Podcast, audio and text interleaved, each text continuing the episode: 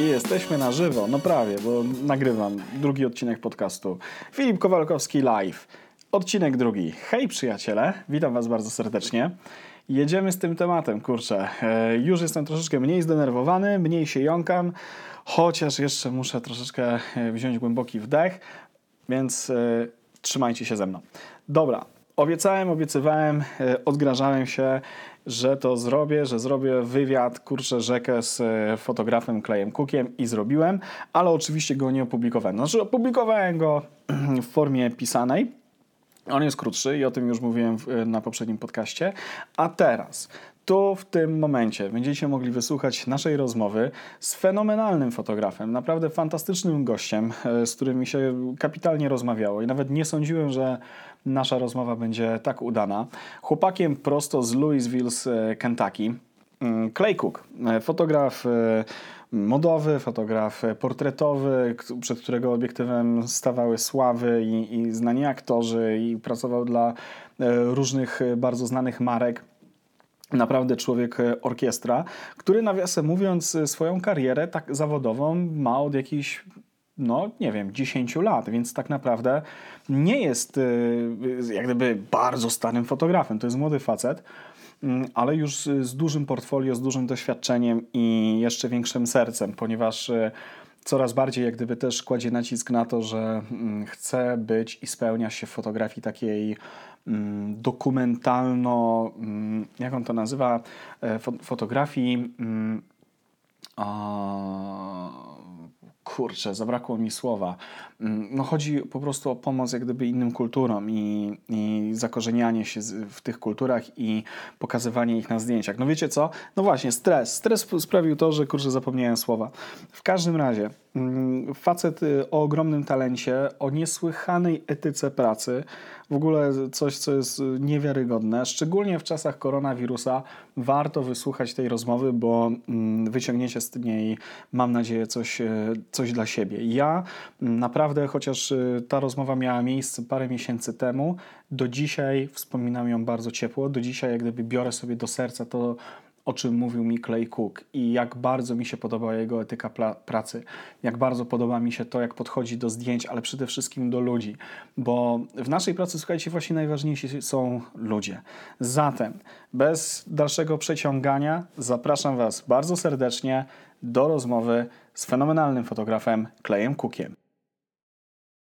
And the quality dropped, obviously. So it means that we're up and running. So again, Clay, thank you very much.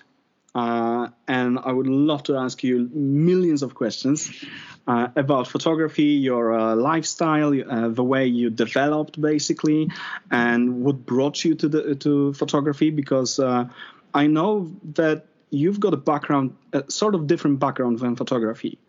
And what made you to transcend to taking a camera and making a living, not just taking photographs, but making an amazing career as a photographer? Yeah, thanks for the conversation. So I started pretty much when I was a teenager at 16 years old in a band. Actually, let me go before that because I don't want to scratch the surface too much. I want to give you a little bit more background. But cool. Growing up as a child, I had the fortunate opportunity to have we had a video camera in our home, and we're talking one of the old VHS, like over-the-shoulder cameras.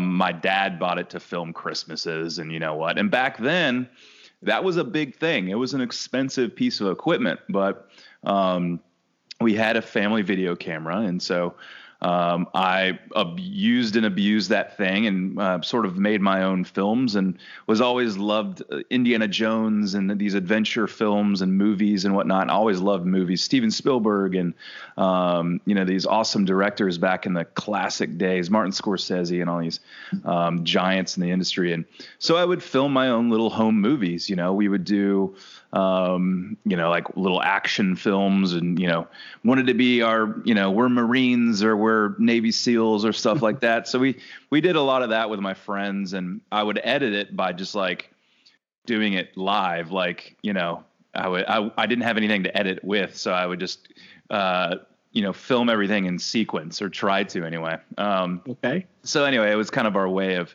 that was kind of my creative start. And then I picked up a guitar when I was a teenager, and then that sort of changed my creative focus. I went from, you know, enjoying these kind of doing these like short films and movies and stuff just on a very amateur level to being in a band. And it started out just like, you know, anything else, just being in a band is like a hard rock band. And we went from, you know, playing these small clubs and bars to playing some pretty big venues. And then we went on tour, and we toured for like 6 years straight in a van. It was a crazy, crazy time for me, crazy experience. And I was in the industry, music industry for about 10 years. And it was a crazy road. I mean, we did a lot of tours with a lot of big popular bands. And then we did pretty well as far as our CD sales, but we hit it at just a really inconvenient timing for the music business, because digital downloading had just kind of come to the forefront, you know, with Napster and iTunes and things like that. And the music industry just didn't know what to do. Right. So that was when I was like about 25, 26, then about 25 years old. What year was it? Then it would have been,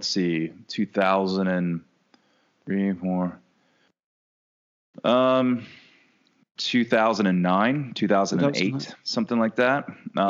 I mean, digital downloading was there, but it was, it took a while for the music industry to catch up, and we were right in the middle of that catch up pretty much. So, it was at the forefront, and it was a problem, you know, it was a thing that these artists weren't able to get paid like they used to. So we really relied on tickets, what we call the tickets and t-shirts. So we would go out, we would try to sell tickets to our shows, and then we'd sell merchandise, you know, because we weren't able to sell our music or make money, as much money on CDs as, because people were downloading. So we made a lot of money, or were able to make our money. I wouldn't say a lot of money. I barely could pay for anything. I lived with my parents still, you know, like in their basement. And like, I was that total guy till I was like 26, you know, but, anyway, so, about halfway, go ahead. Yeah, sure. No, carry on. About halfway through that, sort of in the music industry, I've always been kind of a computer guy too. So, all right. You know, kind of a computer nerd. I did, when I was home from touring, I had kind of a IT job that I did. So I did IT kind of on the side. And then, you know, I got really heavily involved in Photoshop to strictly design promos and flyers and MySpace pages and all this stuff just for my band. Right. So because I didn't want to pay somebody else to do all that stuff, and we had to do all that stuff. So we noticed that like online, the world of social media and online was really happening, and we wanted to be ahead of that, and we wanted to look really awesome. We wanted to look like a legit band. And so I started really dabbling with graphic design, which turned into a full blown graphic design business. So like image was very important for you guys. Yes. Absolutely. Well, you know, image is important for anybody in the music industry, really, unless you're like already established and you're like whatever, you know, you're like John Mayer, or so you're like some massive artist that Zach Brown, you know, like at that point, it doesn't matter. But like when you're trying to get on a label and you're trying to, you know, become that rock star, you have to act like a rock star. You have to be a rock star to people. So perception is a reality in that business, you know, like you have to perceive, to be a rock star. And so you got to look the part. And so that was across everything. That was not only the way we looked, that was the way our brand looked, our website, our, you know, cover art, flyer, like the whole thing. So I took that on full steam ahead. And then other bands and artists started being like, wow, that's really good. Can we hire you to do ours that way or similar? Cool. Yeah. And so I was like, sure, you know? And so that it turned into like this big business. And then I eventually started working with labels, record labels and ad agencies, doing just sort of random promo work. And, you know, I mean, it was like a couple $100 here. You know, I think my biggest job was maybe $1,000, you know, over here. And then it was just kind of so sporadic, but I was at least able to like live on the road. And that was like pretty much my sole income for a long time. So, you know, when the band broke up, which was in 2010, or like early 2010, I mean, we were on our way out in 2009. When the band broke up, I decided to like take on graphic design. Like, you know, I was like, I'm going to be a graphic designer. This is my plan B. You know, this is my, this is it for me. I'm going to really try to do this. Well, luckily I had a client base established, you know, I had had that clientele in there, and, I wasn't really a good graphic designer either. I just kind of, I wasn't really that creative. I just was kind of good in Photoshop, basically. Okay. I mean, there's graphic designers. I hire out graphic designers now because I was just like, I'm not good. Like, I was able to get the job done and do it in some sort of like cool way. I'm more like I'm more of a visual person, so I could visualize it. I just couldn't really execute it well. So, anyway, so with, these clients and this client base I had, I started getting requests for original photography, meaning that, hey, we want this like person with a snake around their neck in a bathtub. And it's like really, you know, and it's like a black metal band or something like, you know, or we want this eagle like on this guy's shoulder. That's like, you know, given this like power stance. And I'm like, I can't source this from like iStock photo, you know, it just, I can't do this, you know? So, and this one particular request, they were like, we want an entire family on a beach that looks like it was the 1960s, but they're covered in black oil, like makes gas, sense. Like petrol.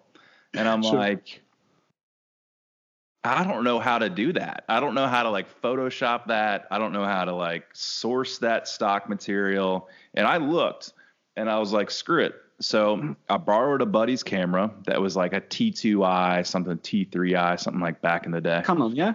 A Rebel, Canon Rebel, like T2i, I think. I had this one, yeah. Yeah. Really basic. So, yeah. So I borrowed it. And we did this big photo shoot in my backyard on a green screen. I don't know why I just shot it on a green screen, but I did because I thought that's what people do. And we shot this family. We covered them in Hershey's chocolate syrup that looked like oil. And it was nasty. And we shot this series, which ended up on the cover of this album for this band. And so from that point on, have you got a photo anywhere? Sorry to interrupt. Yeah. Have you got a photo of it? Yeah, and it worked. I'll send it to you. You know, it's really, that was my first kind of official photo shoot, I guess. And I did a couple more after that. And then once I did a few more, I kind of got the bug, you know, okay. I kind of was like, I think I'm okay at this. Like, I think this is something that like, finally, a creative thing that I do that I'm like, I'm actively good at, you know, like I was okay at guitar. I was like, okay at graphic design, you know, I was just always like, I always didn't feel like I had the confidence to do something. And photography was the one thing I felt like, I think I've got a cool eye for this. Like, I think I've got something here, you know, But that brings another question to my mind, but not the one that I actually prepared myself with. But because you're talking about this transition, and it sounds is very natural, so you figure it out on the way. Yes, so yeah. You didn't go like I'm gonna be a photographer because A, B, C, or whatever reason. It just happens, so to speak. But what was the most like influential for you? Like I mean. What gave you this buzz to bring out the camera? Was it the people? Was it the whole creative atmosphere? What was it? What is it even now, even today? Yeah. Well, being in a band, you have to do press, so you have to be photographed, and we had press kits and whatnot. So I was always in front of the camera, in a lot of cases. So, we hired photographers and we got photographers on board over the years. We did photo shoots like several times a year. Right. But I was always so interested in the photography. I was like, that is so, even though like I never really enjoyed being in front of the camera. I didn't really like the process being in front, but I always loved the creativity with the lighting and like making it dramatic and all this stuff. I was like, how do you do these? I was like, these guys are magicians, you know? And so I had a couple of people that I would consider to be friends and mentors, I guess. I consider them mentor. They don't consider themselves to be a mentor to me, if you ask them. But one in particular, his name was Joey Goldsmith, who shot my band's press photos. Okay. And I always loved what he did, and I was always really intrigued in the photography. And so that was one initial spark that sort of was like, I love this aspect. I love photography because of what Joey produced. I'm going to try to do what he did, you know? So anyway, that's kind of really what kickstarted it. And what keeps it fueled and fired now is much different. It's a much different thing. It's not about anything technical. It's more about people and humanity and storytelling more than anything else now. And that's what really keeps the fire burning and the passion sort of lit, because it is hard. I mean, when you I've been shooting for almost 10 years now, so which in the grand scheme of things is not a lot of time, but that is a lot of time. That is a lot of time. Yeah, you know, a lot of things change, and having being able to stick with it, and constantly challenging yourself and doing new things was so important to me. And once I started getting into the humanitarian work and humanitarian documentary side of photography, that's what really changed it all for me, because I was going through a pretty mental and physical burnout around 2000. Because of photography, yeah. Just doing so much paid commercial work that really, it was cool and it was fun and it was exciting and it was different, but it really didn't have much levity or substance, I guess. It was more just like portraits of people or fashion. It was a lot of concept, fantasy work, that really didn't resonate as much with me as what the humanitarian, the documentary stuff I do now does with me. So, that's what keeps it burning for me. Okay, that's cool, because it's funny you should say that, because I was reading this article on Petapixel of Jeremy Cowart's that he said about that for him, today is his personal work, personal projects, personal, portraits. Yeah. That's what keeps him going. And I do believe that all of us, I'm working on my personal project right now as well. And that is exactly what keeps me going. And I was just thinking that well, you were saying that about these humanitarian projects, you've been traveling a lot. So you've been to Kilimanjaro, you've been to Africa. Yep. I believe with Justin Wren, am I right? The guy from Fight for... Yeah. You know Justin, or know of Justin? I know of Justin because of Joe Rogan, because I'm listening to his podcast, and then I listened to the podcast with Justin Rogan, and I got interested in him. So I was looking at your website, and I'm like, oh, that's Justin Wren. And I climbed Kilimanjaro with Justin, and I was in Africa for about 2 weeks with Justin. He is such he is an incredible dude, and everything that he talked about and really preached about and is all the truth. I mean, he definitely walks the walk, and He's a wild man. I loved hanging out with him. I mean, we went out to the bars, we hang out, like I probably connected with Justin. I mean, it was a crew of like 25 of us too. And I probably connected with Justin more than anyone else on that trip. So yeah, he's a great guy. That's fantastic. And was it him that he inspired you to like travel with him, or was it that did you cross your paths like randomly, or? It's an off-topic question, actually, but why not? You know, it's interesting. Yeah, sure. No, we were, you know, he's really in support of the pygmies in Uganda and the Congo, and with his foundation, Fight for the Forgotten. And no, he was just in Tanzania, Africa, in support of one of his colleagues, Chris Long, who is a two-time Super Bowl champion with the NFL, the National Football League, so American football. And I was in Africa with Chris Long because he's my client, and he hires me to go over to Africa and document all these water wells every year, sometimes twice a year. As a matter of fact, I just got an email right now with the February. We're going back in February. So you know, it's and Justin just wanted to be a part and see what they're doing in Tanzania for clean water. And he was like, I think Chris just said, "Hey, dude, you want to come and join us on climbing Kilimanjaro for a good cause?" And, you know, of course, Justin's like, "Sure, why not? Let's go climb the highest mountain in Africa and raise some money for clean water." I mean, he's just that kind of guy, you know. Like it's no big deal.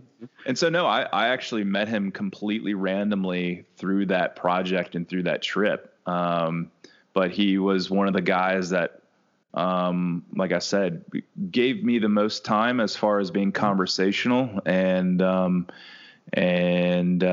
was just I mean, he's a great guy. You know, he's a great, I can't say enough about him. And he really does care about, helping people and, helping humanity and, changing the world for sure.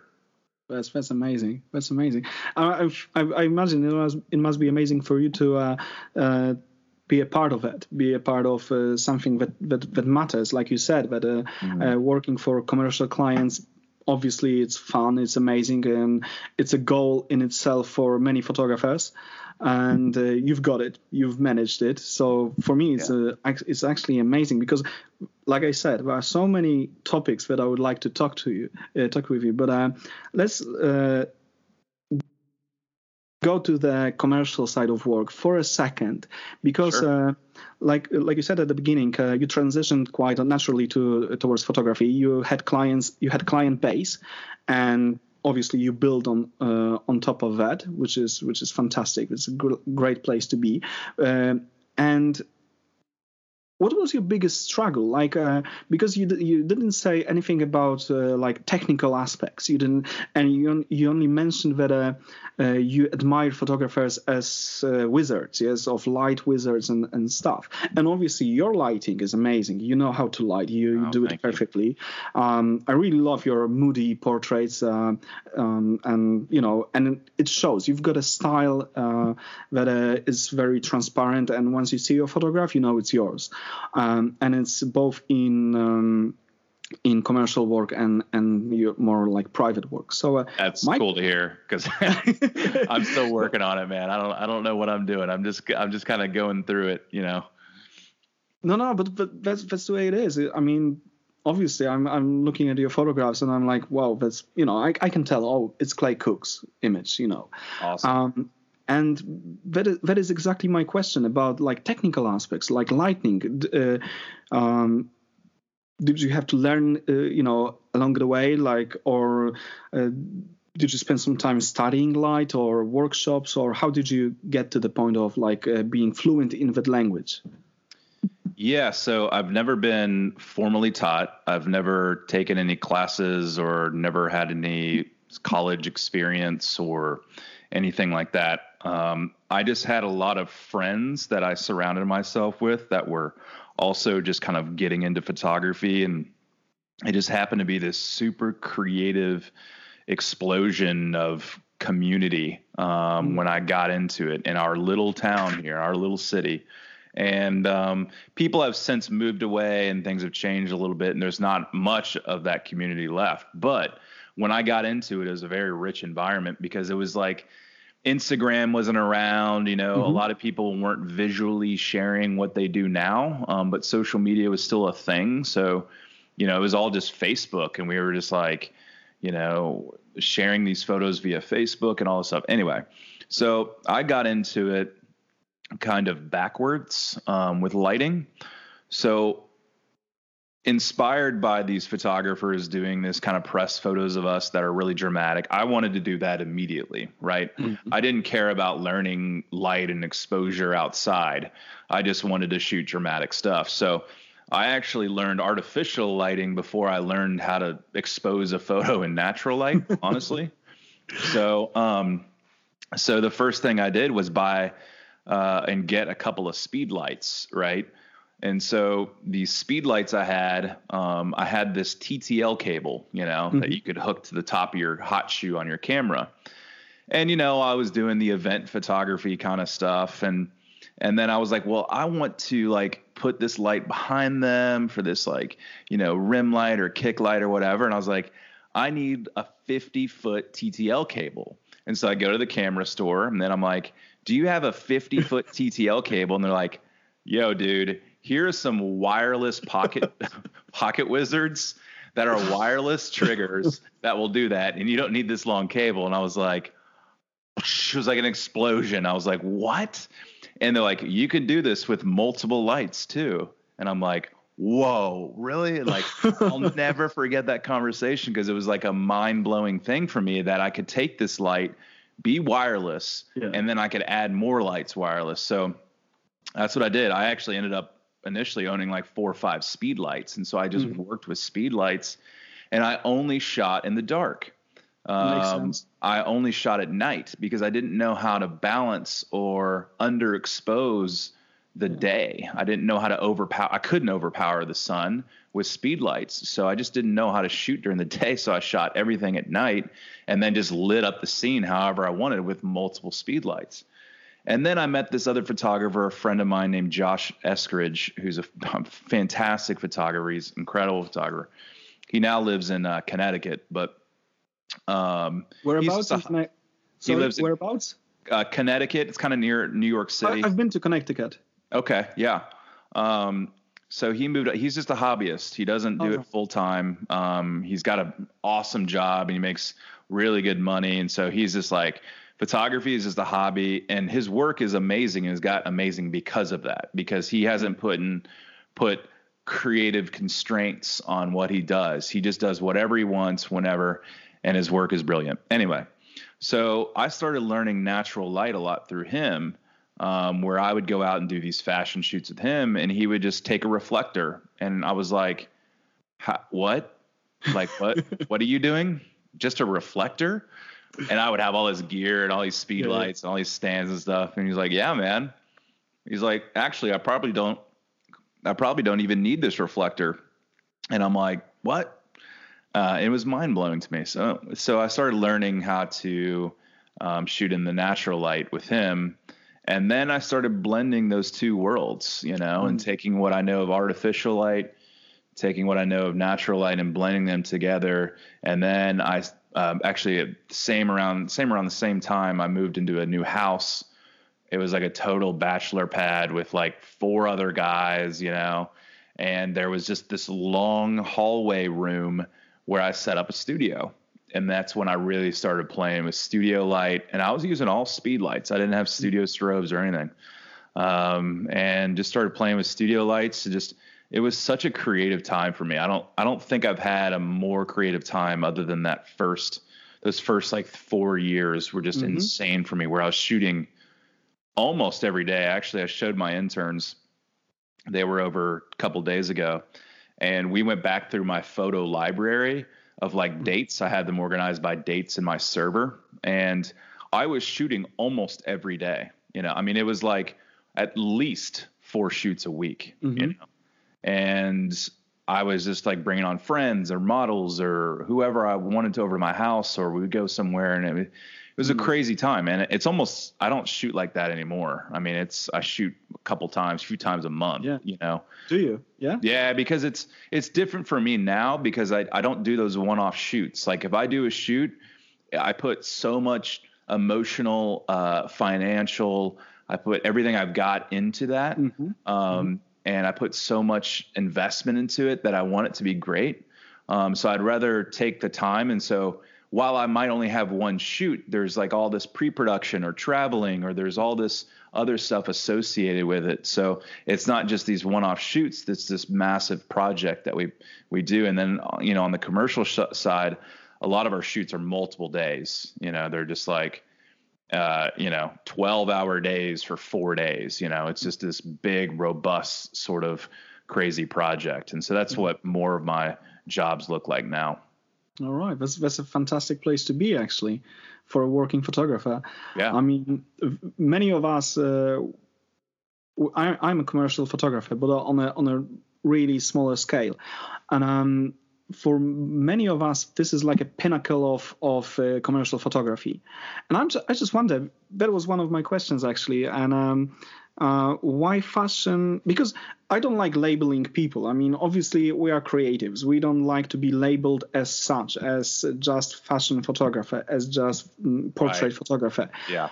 However, just looking at your work, at the work that you're presenting, obviously, let's stay away from the humanitarian work just for a second. It is mainly fashion and portraiture. And why is that? Why is that? Why not, for example, I don't know, commercial product photography? Yeah, I've always been enamored with people. It's always been people first. I think fashion and that sort of glamour, dramatic sort of style is just always, I've gravitated to it for honestly selfish reasons, for more of a technical lighting because it looked cool reason initially. And then like I kind of mentioned before, I've since gravitated away from that because it's more fantasy. It's more like fake, I guess, than photographing real, awesome, incredible people doing amazing things. But I shot so much fashion that it was pretty much all I was doing. And, I don't do as much anymore. I probably do like 2 or 3 fashion jobs a year.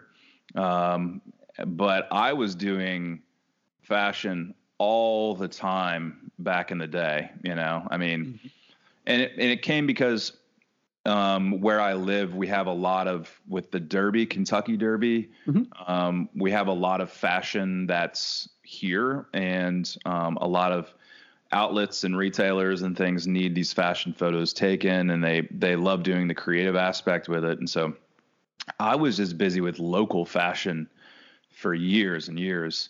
And I built up such this mass collection of fashion photography that's kind of just all I was doing. And that's what I did until that sort of gravitated into shooting more portrait work, advertising, and things like that.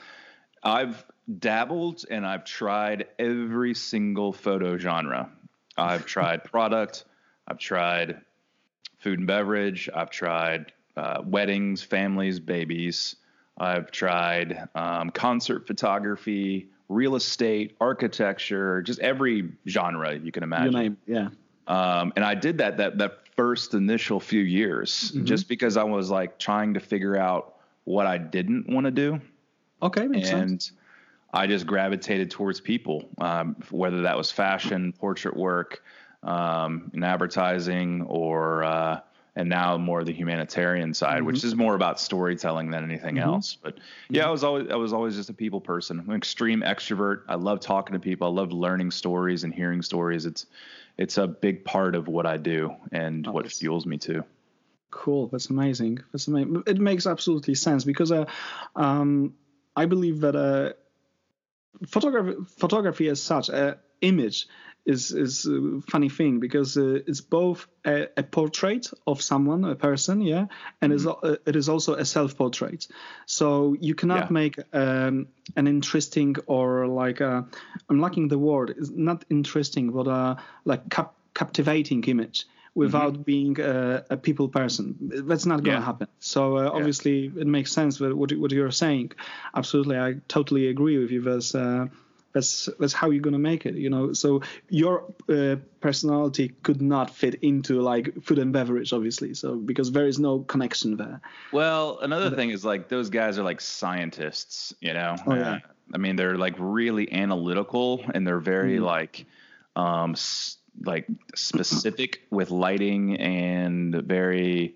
They like being in a studio alone and just tinkering around, and I'm just not that way. I'm actually the opposite. Like, hey, let's set up some lights and let's just let's roll with this, because I know at the end of the day, like, it's more about the part. Now, I am particular about the way things are lit, and I like feel it out, but I'm not my assistants and stuff. They know me. They know like, okay, I don't care, you know, the stops of light and like the directionality and like the distance. Like, I don't know any of that.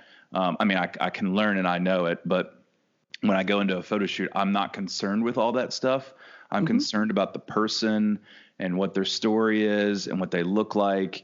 And because I am the direct liaison to what that like how the viewer is going to see that person and what light they're going to see them. So, no pun intended, but yeah, it's one of those things where I'm not a technical, I'm more of a philosophical kind of photographer. I take a much more philosophical approach than I do a technical approach. And those guys that do food and beverage, and they're just all technical, you know, for the most part.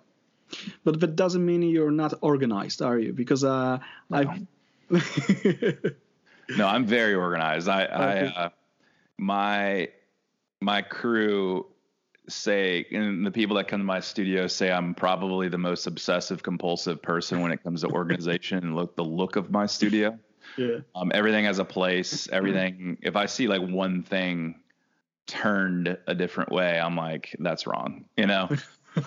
So, but it's good. I mean, I kind of have to be that way once you have like all this gear and, you know, you have so much to do. You have to have a system in place, you know, systems in place and in play to, execute what these people want in many cases in a very fast and efficient way.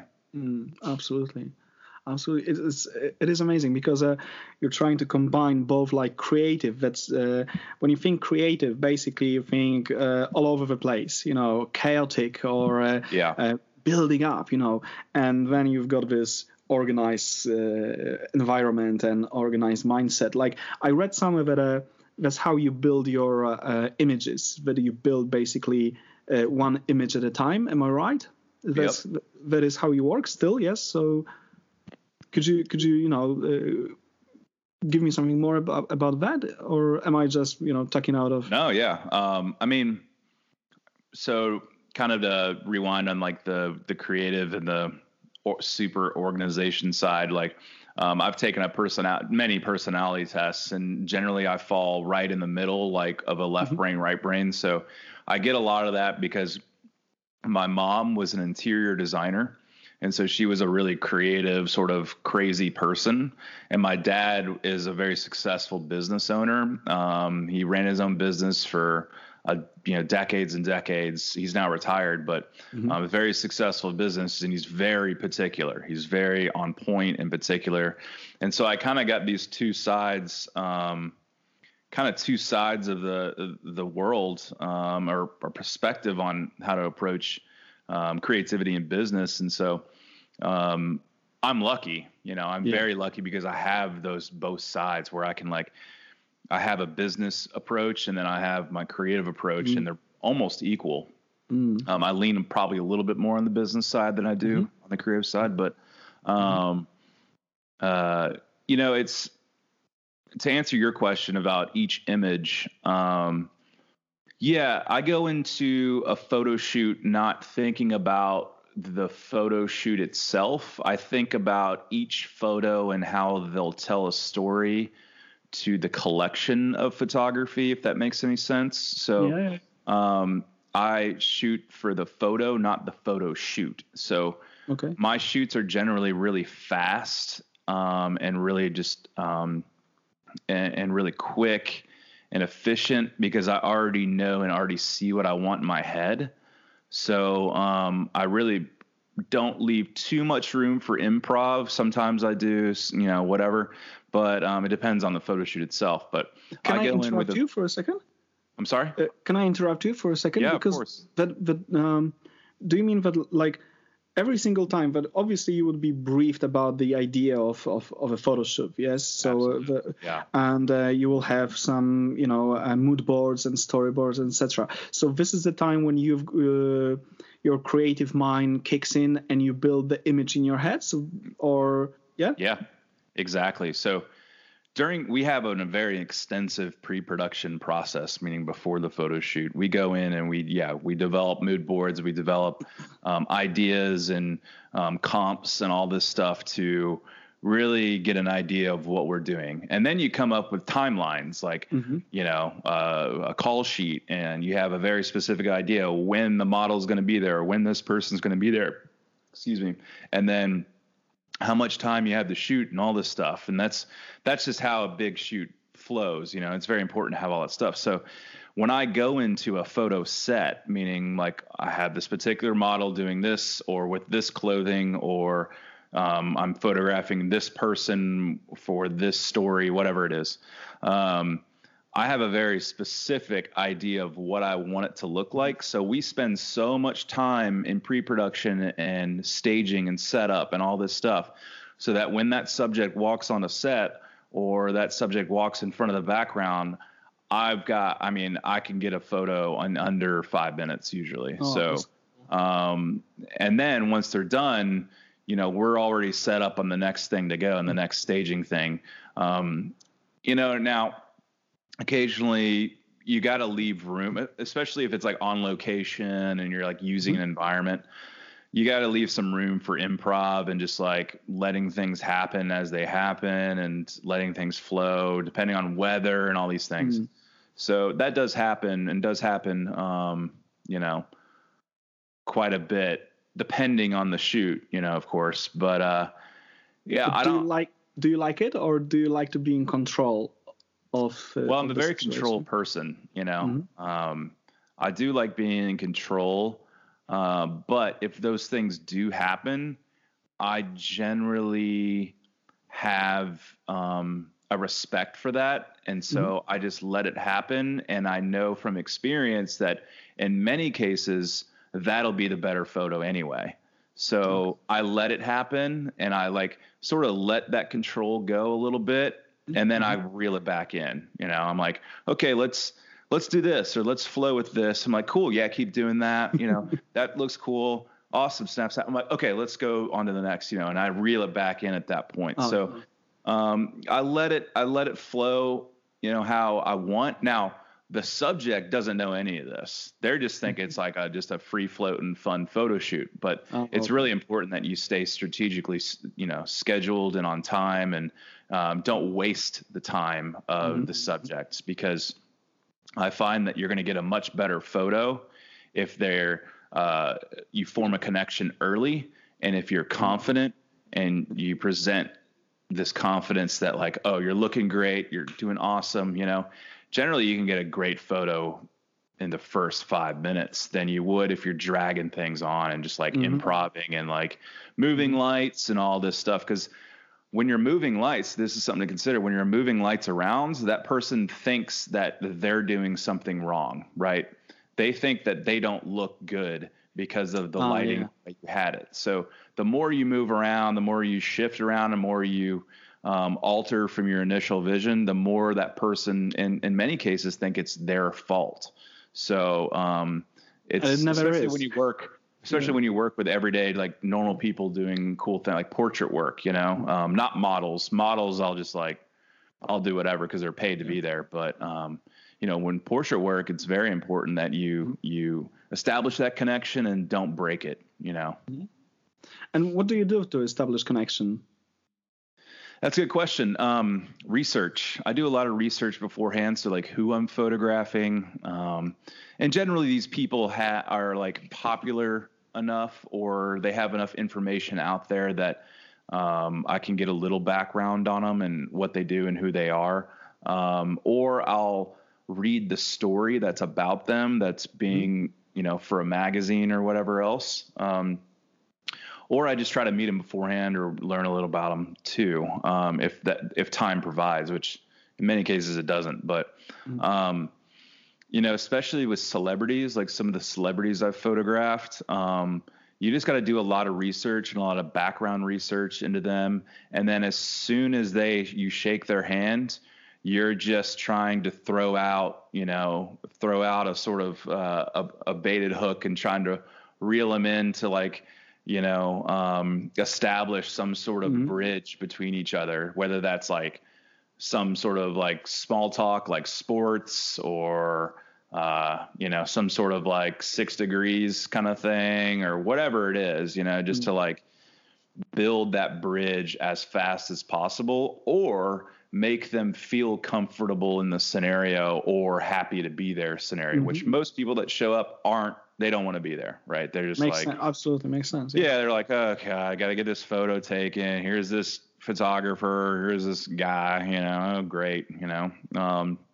so the more you can like make them feel comfortable, be a real person, and just sort of establish that connection. And that doesn't mean like be a super fan. You know, that's that's more like, oh, you know, such and such, and they're like, yeah, like, oh, that's a friend of mine. Like, I did this, and that, you know, oh, I know Justin Wren, you know, like, you know, trying to build some sort of connection in a matter of minutes, because you won't ultimately, especially with celebrities, you might have under 5 minutes to photograph them. So you've got to do your best to make them as comfortable as possible. Oh, yeah. And that's generally what I.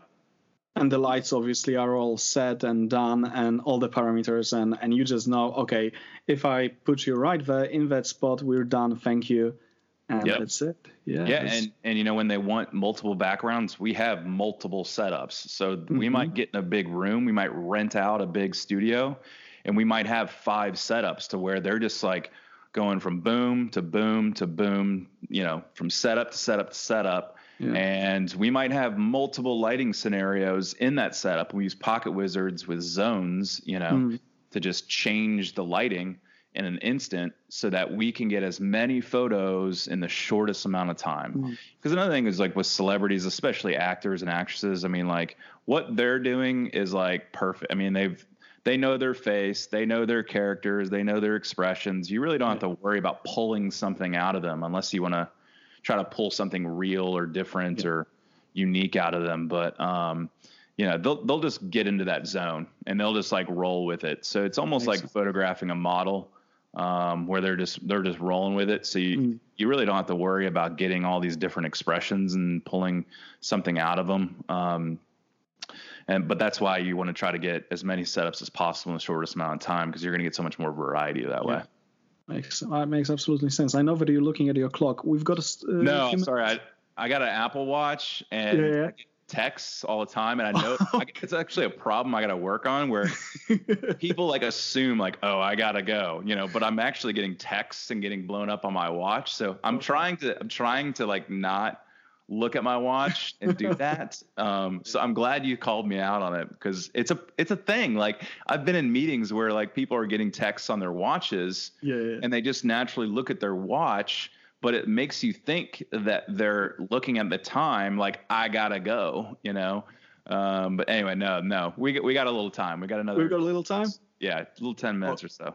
Okay. Lovely. Because, I haven't even asked like, half of my questions. Let's do a little speed round. So like, just ask me a bunch of questions and I'll try to answer. No. It's all right. We don't have to do a speed round. I'm enjoying the conversation as it is. I don't have to, you know, tick the boxes. So I'm just gathering all you say. But there are a few things that I'm really interested in, because you transitioned from a single photographer, so it's you, your camera, and your light, to a team photographer. So you've mentioned that you're working with, you've got people, your assistants, you've got people who are helping you with photo shoots. So when did this happen? How did it happen that you've got actually a team that, and it is not just your, you know, your single game? Yeah, I don't really work like a lone wolf photographer at all. Even when I travel, I actually never travel alone. It's just one kind of rule I have. Because you get so much better content when you're able to work as a team than being this lone wolf sort of soldier, just like doing this photojournalistic work. It can be effective sometimes, but not the kind of work that I do. So I've always worked in teams with teams of people, as small as just one assistant, as big as 30 people, you know? So my crew that I have sort of internally is made up of a couple of paid assistants, and then I've got interns. Mm-hmm. And so I love my interns. My internship program is more of like an educational thing where they get sort of this real world experience, and then we have classes and I give them free workshops and teach them and really sort of like mentor them, because I've always loved mentoring. I always loved teaching. And so the internship is one way for me to really, truly help photographers on a one-on-one basis rather than, you know, doing some like weekend workshop or doing some like 3-hour consults like this, you know, like I can't, it's hard for me. Like it's a really hands-on experience and it's for a year, you know, I've got a year with them. So anyway, I started realizing I needed help a while ago when I was carrying so much equipment, like just moving a studio of stuff.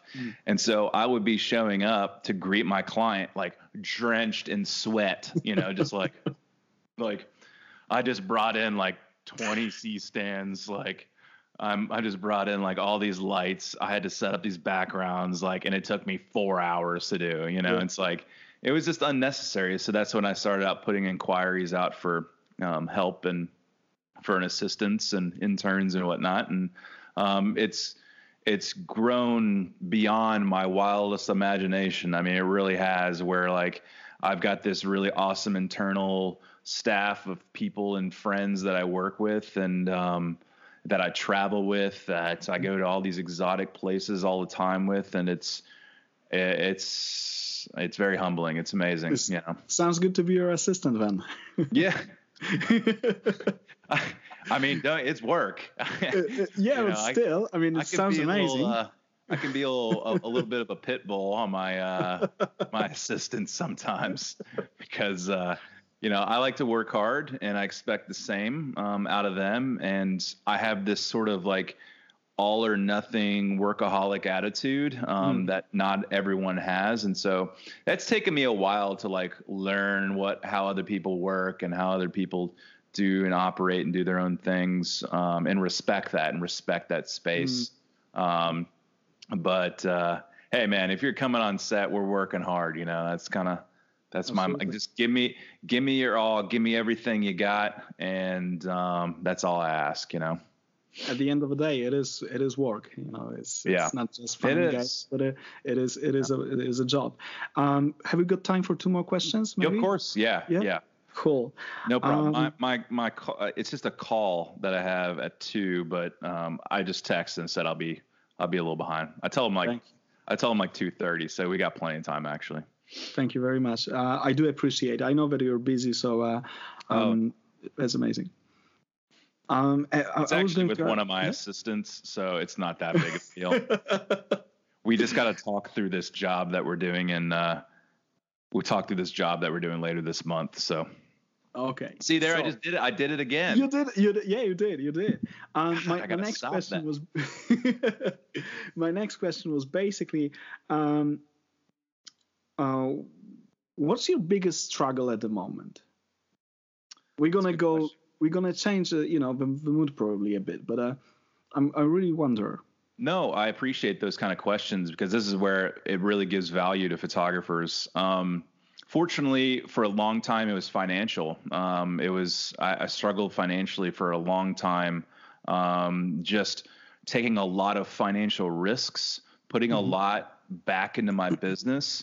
Putting a lot of money up front to do these crazy big photo shoots or travel or whatever it was, just for the hope that there's some sort of return on the investment, right? And so It was only when I started doing bigger advertising jobs that I was able to like sort of start recouping some of that and built this sort of snowball to where it is now, where I'm financially comfortable and able to, you know, have a house and be totally cool, you know, and have a big, nice studio and then live in a nice house and have all these luxuries and whatnot. But, well, what I consider to be luxuries compared to what I've seen. So, but I would say, you know, like the hardest part for me over the years has honestly been more of my personal life, that I struggle with. Like, I don't have much personal life. I have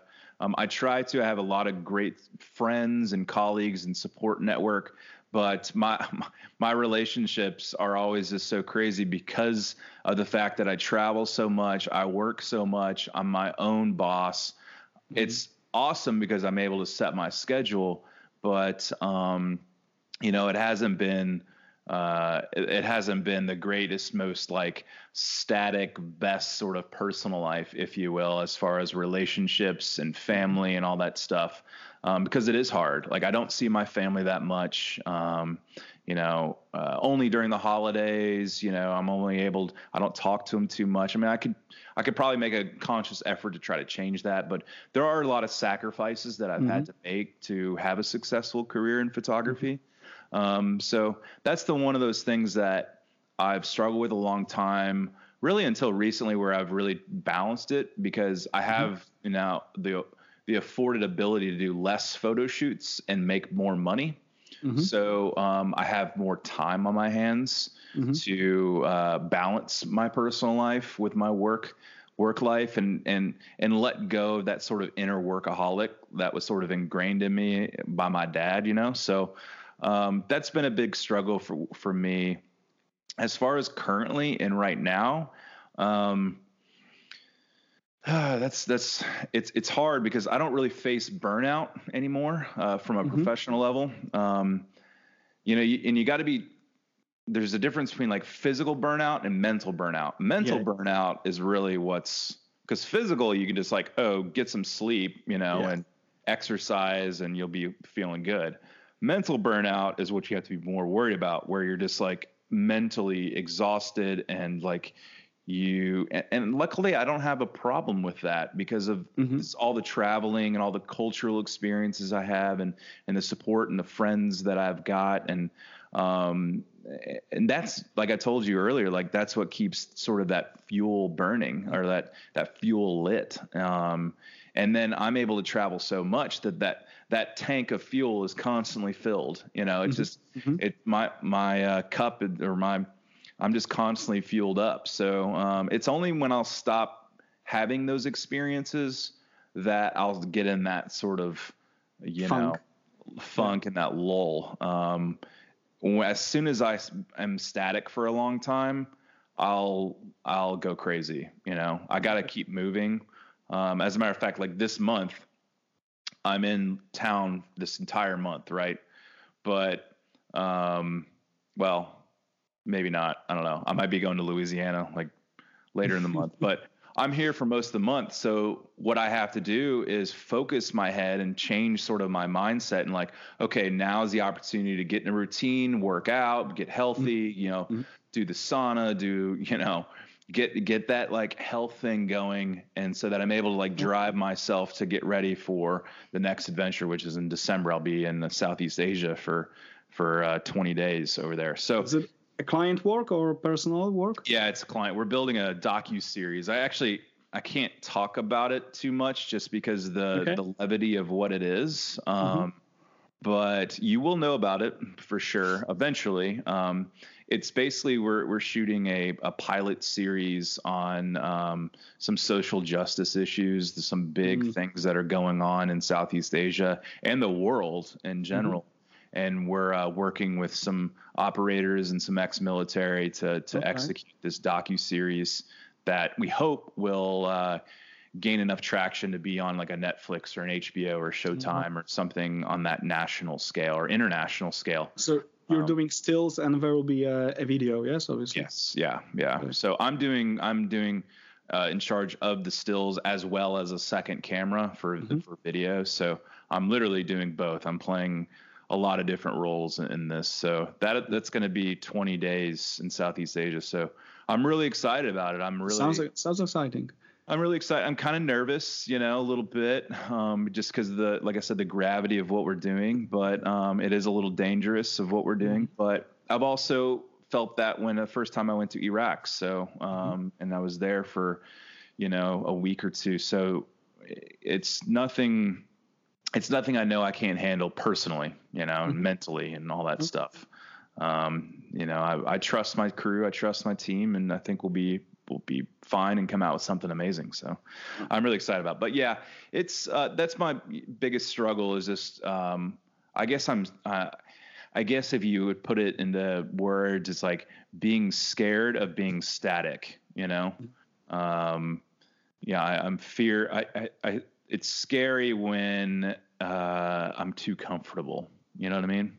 Yeah, I think I know. So I'm like, yeah. I'm scared of being too comfortable. Like if I get into a place and I'm like just there and I do the same thing kind of every day, or I don't have that like adventure. I don't have that like experiences. I don't have any of that. And then I start like sort of, teetering off, like I lose my edge a little bit. Yeah. That's what I'm scared of most than anything else, because I like luxuries, I like, the fancy stuff. Like I'm a foodie, like I get into all that, like, trust me. But what worries me most is like getting too much of that and getting too comfortable in that and not challenging myself and not, doing things that scare me, not taking risks and all that stuff. Cause that's who I am.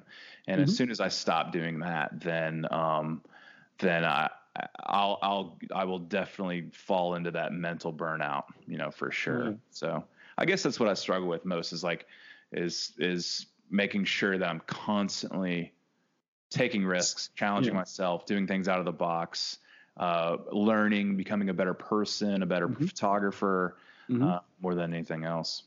Oh, I actually, because we are photographers, so I'm always asking this question. I don't believe that gear matters that much, but it does, obviously. My man. So let's talk about gear. Quick question. Does it matter to you? And if yes, that's cool. And what kind of gear are you using at the moment? Is there any particular gear that you would like to have, or are you fulfilled completely and you're fine and happy? Okay. So I like to use the analogy of a painter or a dentist when it comes to this. Like, so a dentist, he can't fix your teeth without a certain set of tools, right? A painter can't produce a painting without a certain set of tools. I, as a photographer, can't produce a photo without a certain set of tools. However, they are tools. They are not what controls the creative side. It doesn't control the color. It doesn't control like any of those things. Same as like a dentist or a painter. A dentist can't fix your teeth without these tools. He can't do his job without it. A painter can't create this painting without that. But, if the tool does matter in how you produce the end result, right? I think the painter is a better example because that's more creative.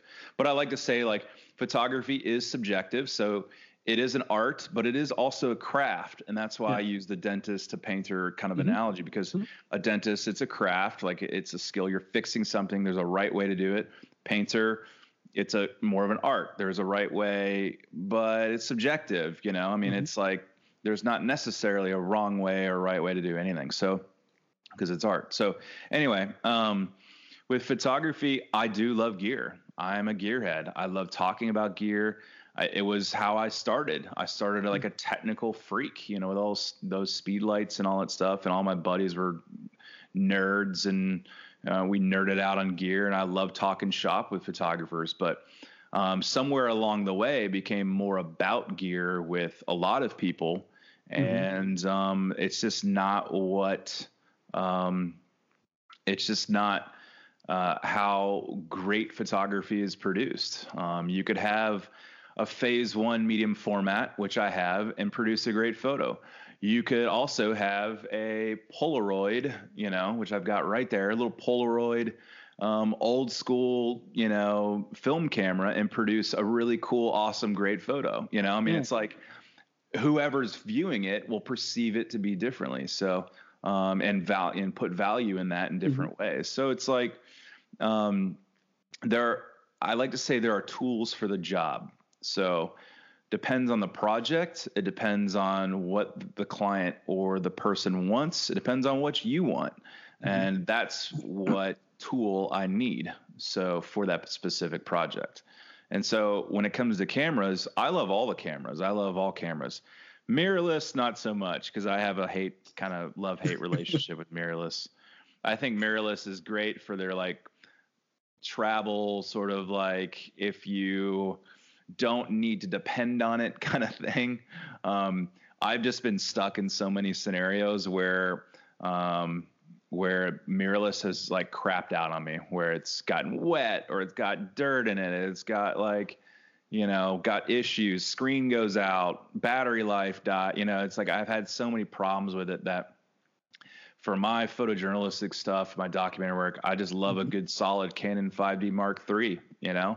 I mean, it's a workhorse. It's a workhorse. Exactly. You know, and I still use that camera on commercial jobs, and I use it a lot. I mean, those are my workhorses and I love them. I mean, like I said, I've got a phase one, IQ 3 50 megapixel, big medium format camera. I've got a Mamiya RZ67. I've got, you know, a bunch of film cam, 35 millimeters. I got Polaroids. I've got, all sorts, and I've used all sorts of different cameras, and they're all great in their own unique ways, you know? So, I think it just depends on the job and what kind of art and, you want to create, you know? Yeah, absolutely. I totally agree with you. And also sometimes with gear, basically, we like to show off a bit and show our clients that we are, you know, professional. So if client sees a big, heavy, hefty camera, you know, and a laptop, a few cables and you know, all the lights and everything, they know, okay, I'm handled. You're legit. Yeah. You're legit. That goes into the perception value a little bit, you know, like I've got a lot of buddies that are doing the most popular photo shoots in the world, you know, the photos that everyone sees by these big legendary photographers, right? And I've got a lot of friends in the industry that talk, and they say no one shows up to those big photo shoots with mirrorless cameras. You know, they just don't do it. Yeah, that's more for like the hobbyists or whatnot, because the technology isn't quite there. You know, they're mostly shooting with the medium formats and the Hasselblads, because that's what the client expects and pays for in a lot of cases. So, the Hasselblads and the phase ones, and you know, when you're on the run and gun stuff, like you can't shoot run and gun with that stuff. So you got to have the DSLRs, the Canons and the Nikons, you know, and whatnot. But, yeah, perception value goes into it quite a bit. Like I always say, like bring all of your gear, and you might just use the camera itself, but at least your client sees that you have all that gear, or have the access to all that gear. You know, when it gets into more of the advertising stuff, it's more about like rental, and it's more about like utilizing what you think you need for the job. But you know, if you got, and the client knows. Yeah. And if you have like, I mean, obviously they're going to see the difference between, you know, a little rinky dink camera point and shoot and a Hasselblad, you know, or something like that. But, at the end of the day, it's more about the product you produce with it than anything else. And, I've learned that, and it's only getting more and more about that. You know, I think that, clients and people are starting to realize that you don't need a big Hasselblad or a big phase one to produce a great image. And another thing is what's changed quite a bit is that it's less about the money shot, like the photo, and more about a collection or catalog of photos. A body of work, Yeah, so it's because of social media and there's so many mediums that these ad agencies and these clients, these brands need to try to reach and expose themselves with. They need more photos than ever. So that photo final image delivery is becoming a lot greater. Budgets are generally staying the same, but the photo delivery is becoming greater.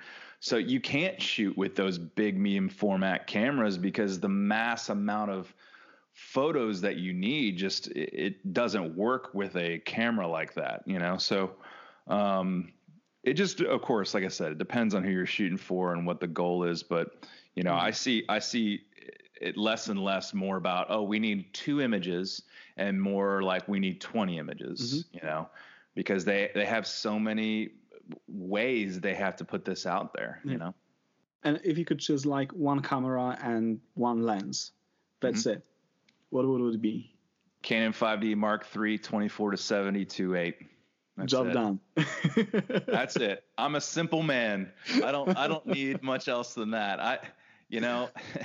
I would be okay with like a Nikon D850 and a 24-70, or 24-105 f4. You know, I don't really shoot wide open unless I'm in low light. I shoot more like 5.6 because I feel like that's closer to the human eye. I don't feel like the human eye sees at like a 1.2 or even a 2.8.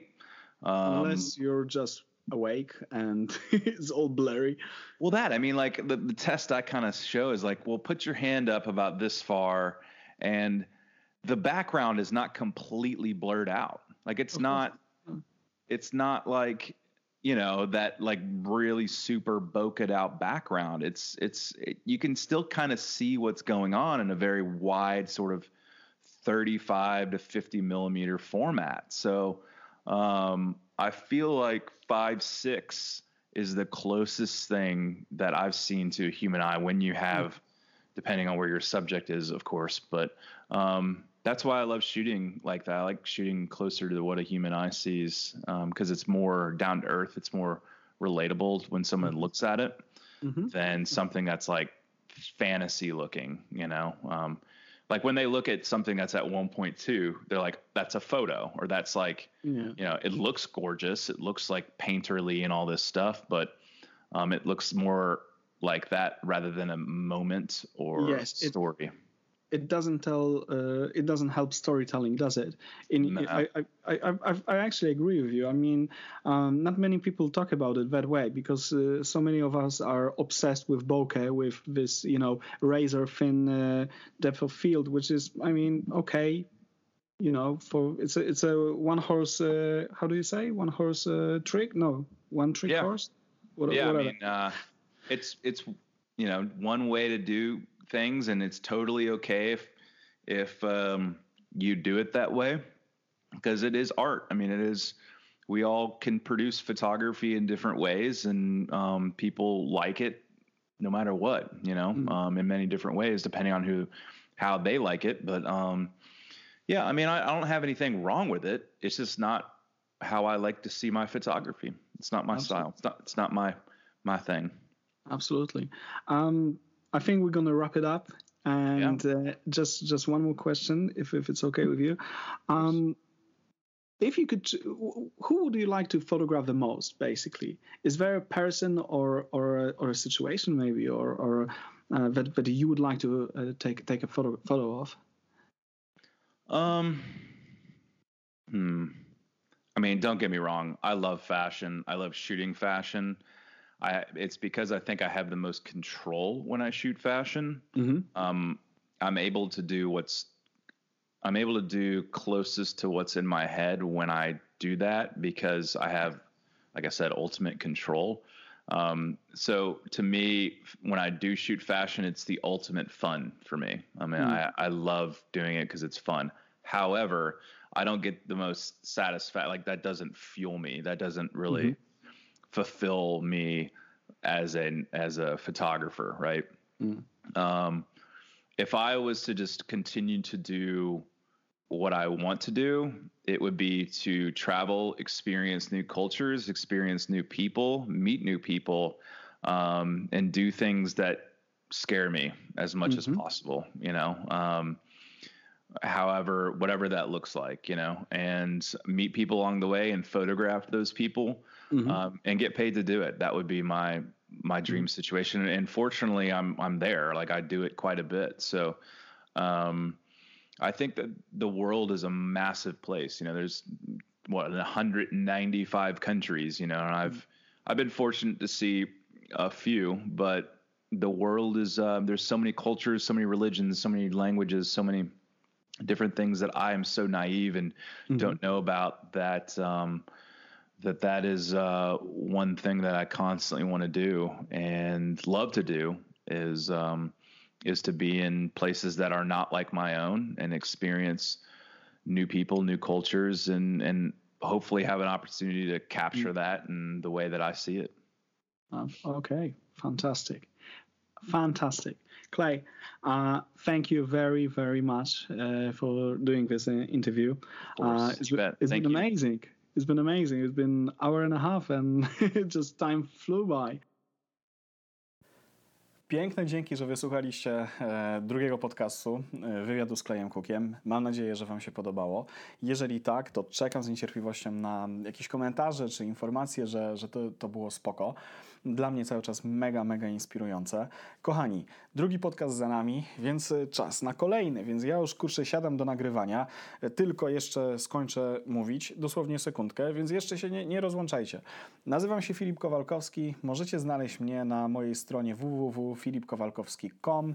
Jestem fotografem, fotografuję ludzi i nie tylko. Chociaż ostatnio nagrywam podcasty, bo jestem zamknięty przez koronawirusa w domu. Znaczy ja nie mam koronawirusa, ale wszyscy są zamknięci. Taki skrót myślowy, żebyście się nie zdziwili, jak zobaczycie mnie gdzieś na ulicy. W każdym razie, jeszcze raz, pięknie dziękuję. Do usłyszenia następnym razem. Buźka, heja!